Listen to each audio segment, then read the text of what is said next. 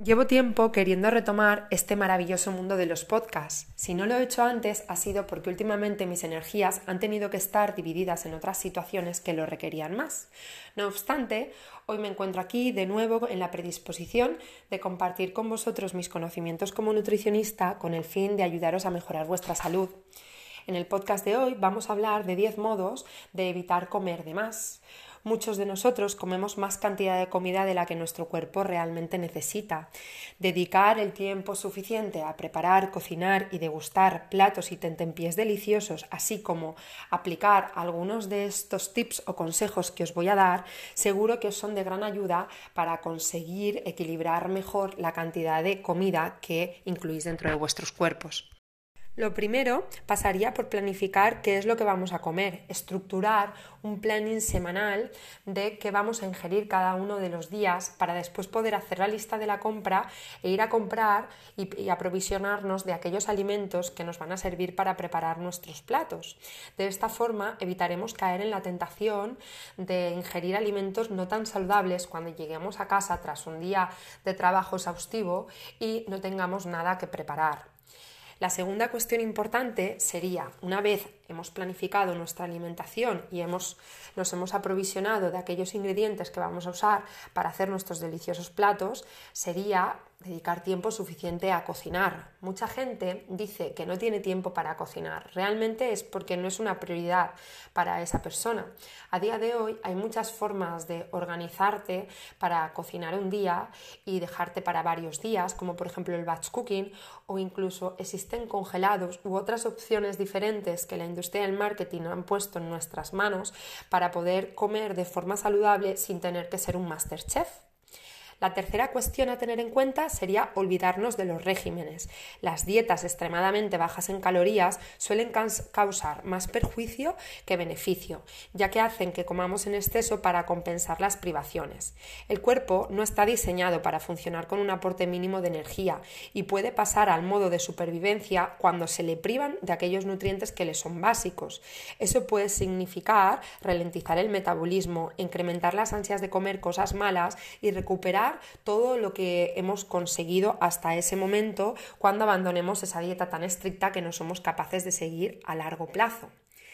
Otra cuestión a considerar es prestar atención a la sed.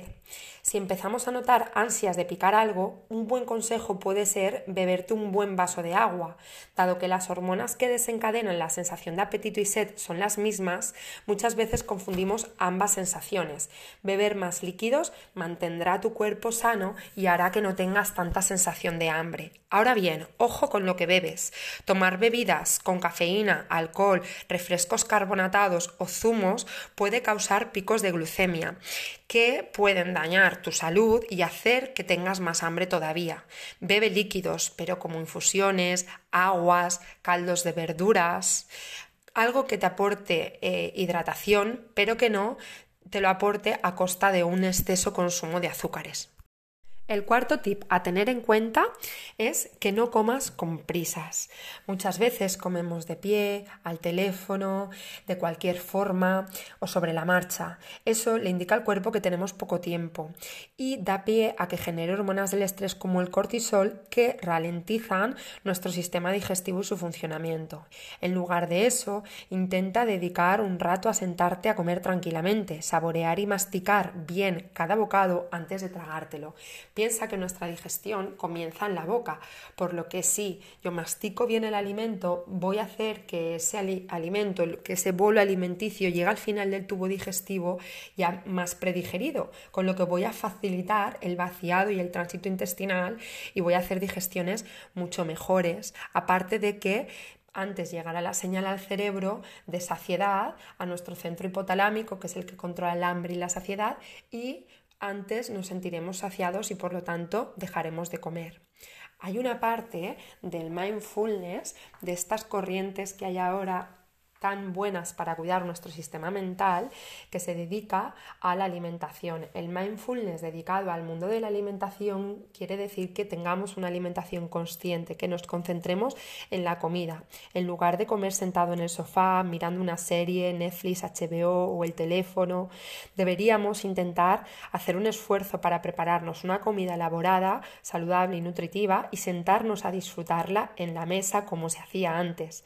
Al principio esto te puede parecer un poco forzado, pero de verdad que si lo practicas y te concentras en lo que estás comiendo, en cómo huele, en su textura, en cómo lo masticas, en su olor, no tardarás en hacerlo de manera natural y tu cuerpo te lo demandará.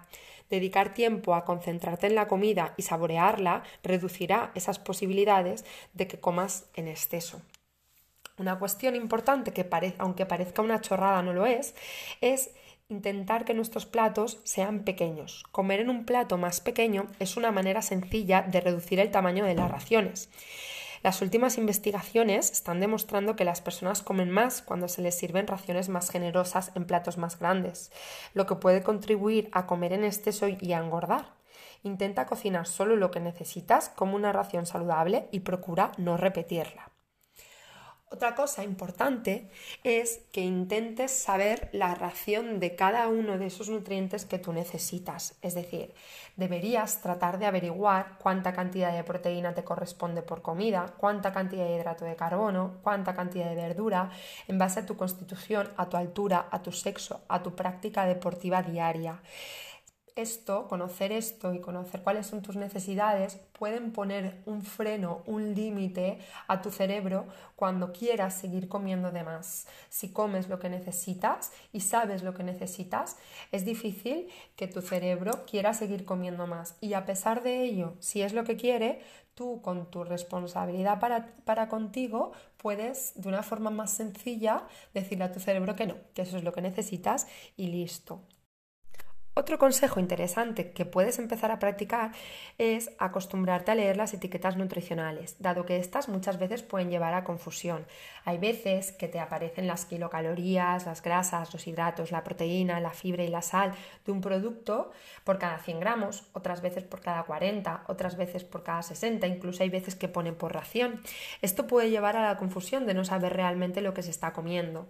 Saber identificar qué es lo que realmente estás ingiriendo cuando estás tomando X cantidad de un producto puede ayudarte a limitarte a la hora de comer más. Por último y para concluir, intentar no abusar de las comidas fuera de casa. La gente que suele salir a comer fuera tiende a consumir más calorías, lo que puede derivar en un aumento de peso y obesidad. Esto ocurre tanto si se va a restaurantes como a locales, si se va a restaurantes convencionales como a locales de comida rápida. Cuando comes en casa es más probable que uses ingredientes naturales y menos grasa, menos sal, menos salsas, como en estos sitios se suele, se suele consumir. Puede ser una buena idea que solo limites a salir a comer fuera de casa una o dos veces a la semana como mucho y después compensando estas salidas. Espero que este podcast te aporte, te ayude a gestionar mejor tu alimentación y sobre todo te ayude a controlar la cantidad de comida que ingieres. Recuerda que la alimentación no solo es calidad, sino también cantidad.